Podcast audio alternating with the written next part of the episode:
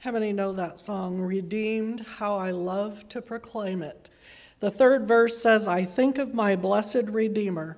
I think of him all the day long. I sing, for I cannot be silent. His love is the theme of my song. You know, this month, I did not intend to do this or say this, but Jim will have been gone three years on the thirty-first of this month. He was one of the happiest, most praising people I've ever known. He just walked through the house at the top of his voice, probably more to irritate me than anything, uh, praising the Lord and singing off tune as much as he could, just like I said, to uh, irritate me. But I miss it. It's quiet in my house, and he was a lot of noise, a lot of work, and a lot of love. So that's coming up this this uh, this end of this month. And I told Dawn the other day, it is mind-boggling to me the work that the Lord has done in me, and I'm not bragging by any stretch of the word. The restoration and the healing, and carrying every single day through the grieving process, which takes time, and it is a process. But I feel like a real person. I feel like the Lord got me on the other side of that valley in one piece. And I'm so thankful for that. I really am. I know that there are people who struggle with loss for years and years and years, and some never do regain their sense of self and, you know, have a relationship with the Lord that they can talk to him in the night and talk to him in the morning and just all the day long, as this song says. And that's what brought this to my attention this morning when I was reading that third verse. Well, as I said, I would appreciate it if anybody wants to um, participate in the feeding the crew. It isn't a necessity, but it's something we could do to help out so that they can not waste time going to get food. But they're big boys. They can feed themselves too, so no worries. This morning, I want to talk about a subject that we talked about not too long ago, but in a completely different way, the word of the Lord. There are literally dozens of scriptures that talk about an event or a happening that happened exactly the way it did, in order that the wor- the, the scripture, the word of the Lord written, would be fulfilled. It was Luke records the word of the Lord that was spoken by the prophet Isaiah. And Paul in Acts thirteen records the word of the Lord which was written in Psalm twenty-two, the Messianic psalm. And then he referenced another unspecified psalm that was written. The point of all these references speak to the criticality, the criticality of the fulfillment of the word of God. Even the events associated with Jesus' birth, you can remember it was done on this wise, so that the scripture would be fulfilled. His death, they didn't break his legs, so that the scripture would be fulfilled. And at the resurrection, he wasn't touched, he wasn't uh, approached until, so that the scripture be fulfilled. Today we're going to look at the prophet Jeremiah just for a few minutes. In the first chapter, the Lord is calling and commissioning him for the, cha- the challenging job of convincing Israel to turn to God and turn away from their backsliding ways, because God said, "My mercy is running out for them, and I will not withhold my judgment." And Jeremiah uses the word backsliding thirteen times in that book. There's only one other mention of the word backsliding in the entire Bible, one time in Hosea. So God thought it was pretty important for us to know it's possible to backslide. And these people, of course, did. And that's what Jeremiah's constant theme was about. If you don't repent, there will be judgment without mercy. And he told them that your destiny can be changed and restored if only you will repent and turn back to God. But your destiny surely will be altered by your continual unholy alliances with the demonic host of heaven, and that Jeremiah would soon cause, uh, find himself calling out Israel for their idol worship, for they were big into the planets and the stars and the earth, worshiping the creation, but ignoring the Creator. No wonder he was called the weeping prophet. It was a heavy word to deliver. But while this would be a heavy assignment, God fully equipped him. And if you would look in Jeremiah chapter one, we're going to read a few scriptures, beginning with verse five. Before I formed you in the womb, I knew you. And before you were born, I consecrated you. I have appointed you to a prophet to the nations. Then I said, this is Jeremiah speaking, then I said, alas, Lord God, behold, I do not know how to speak, for I am a youth. But the Lord said to me, do not say, I am a youth, because everywhere I send you, you shall go, and all that I command you, you shall speak. God didn't accept his, ex- his excuses. Verse nine, then the Lord stretched out his hand and touched my mouth, and the Lord said to me, behold, I have put my words in your mouth. It wasn't Jeremiah's personal, personal resume that caused the Lord to choose him for this job. It was because God himself touched his mouth and put his own word into him that qualified him. And verse eleven and twelve, if I were to pick a text out of this passage, these would be the scriptures. Moreover, the word of the Lord came to me, saying, Jeremiah, what do you see? And I said, I see the rod or a branch of an almond tree. And then said the Lord to me, thou hast seen well, for I will hasten my word to perform it. That scripture in the Amplified says, then said the Lord to me, you have seen well, for I am alert and active, watching over my word to perform it. The New King James Version says, for I am ready to perform my word. The New International Version says, for I am watching to see that my word is fulfilled. And the English Revised Version says, I am watching to make sure that my message to you comes true.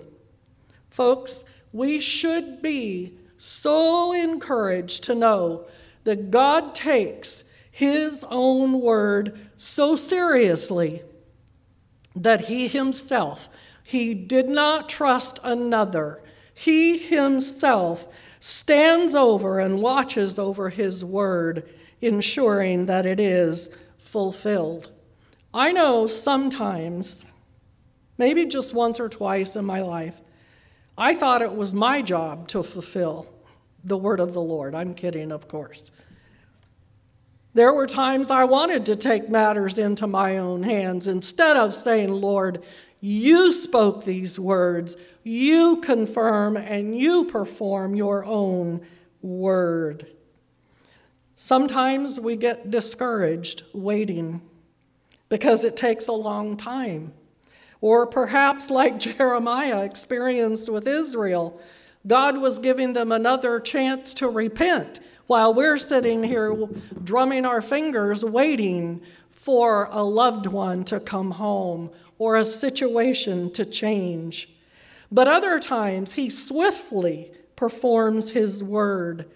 And how many know and agree those decisions are in God's hands when he chooses to do so? But no matter how long the wait or how dire the circumstance, we know this, God is committed to his word. And Don, would you cue up the video? I have said many times that he is still speaking today, and I believe it with my whole heart.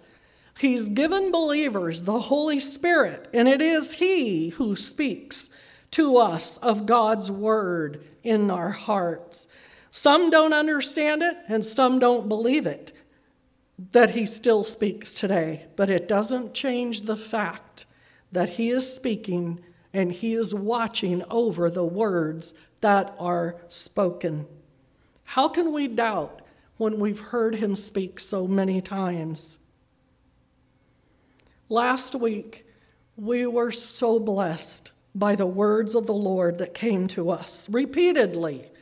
Words of encouragement, words of admonishment to live by, words of assurance that he was in control, that he sees all, and that he will perform his word. Don, would you play the video? We're going to play it again.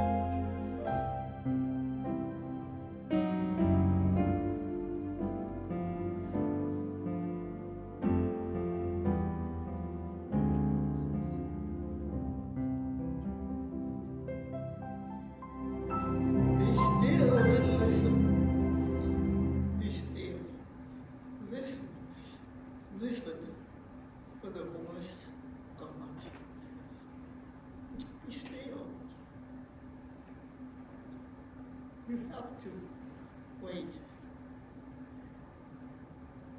linger, think, and talk. Talk to me. Let me know your fears. Let me know your thoughts. Just be still. Be still. Listen to me. And I will speak. Praise God. Praise God. Praise God.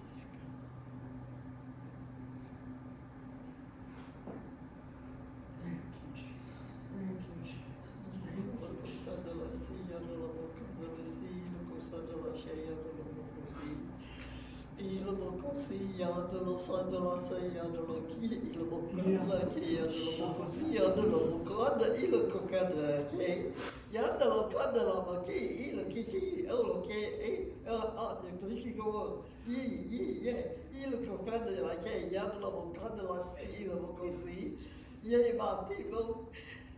Look to me, trust me, believe in me. I am the Lord, and I can do all things. All I want is your love and your trust. Leave it to me. There need not be fears. There need not be anxiety. I am still in control, and I know, I know all the secrets that they think they're keeping, and I will reveal them, and I will take care of it. Just believe me, trust me, and love me. Yes. Praise God. Yes. Love me. Love me. Praise God. Praise God. Praise God. Praise God. The word of the Lord. It's His word, and He's watching over it. I want to hear them again and again. I've listened to this probably ten times this week. And I appreciate Don transcribing the words and putting them on so we can hear them and see them well. Some of them are challenging words. Be still. It's hard to do sometimes. Listen. That's even hard to do sometimes. Look to me, not another. Love me. That part's easy. Encouraging words. I will never leave you, and I'm walking with you. Talk to me. And the so relevant right now, for this very moment in time. I'm in charge. I see all the evil that's being done, and I will expose it, and I will take care of it. I'm so thankful for the words of God. Jesus said in John chapter six, it's the Spirit who gives life. The flesh profits nothing, but the words that I have spoken to you, they are spirit and they are life. Peter said, Lord, where else could we go? Only you have the words of eternal life. I'm telling you today that I'm hanging on to these words like a lifeline. I don't want to let them go. I want them locked into my heart. Yes, of course, we have to be careful whose words we listen to. And the word tells us to try the spirits and see that they are of God.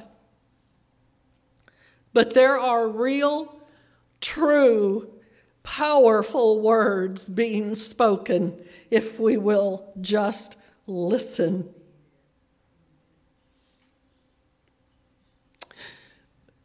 Back in the nineteen seventies, I'm almost finished. An Arkansas preacher named Jimmy Ray Pierce, and he's still preaching today, he wrote a song that became very popular. was called its my desire to live for Jesus. It's my desire to be like him. Though often I have failed him and caused him much shame, it's my desire to live for him. With the words that we hear and listen, we can live for him. We're imperfect, just like Jeremiah was imperfect. Believe me, when you read the book of Jeremiah, he spends half his time crying and bellyaching to the Lord for the persecution that he's feeling himself, and also for the Lord's uh, being rejected. But the one who guards his word, he is perfection. And he's the one who's equipped us for this job of living here in this life, for this job of waiting for him to perform his word, and for the job of helping others, to spread that word to others so that they also will be ready to meet him in eternity. Will you stand and pray with me this morning? I hope this has blessed you in some way. I hope it has caused us to realize how we must treasure every word that is written and spoken. Father God, we're just so grateful. We're grateful, Lord, that you shared your word with us. And we're thankful, God, that it is you who stands watch and not another whom we couldn't trust. But we trust you, Lord. You told us many times to be still and listen because you're speaking. And we are trying hard, Lord. Help us.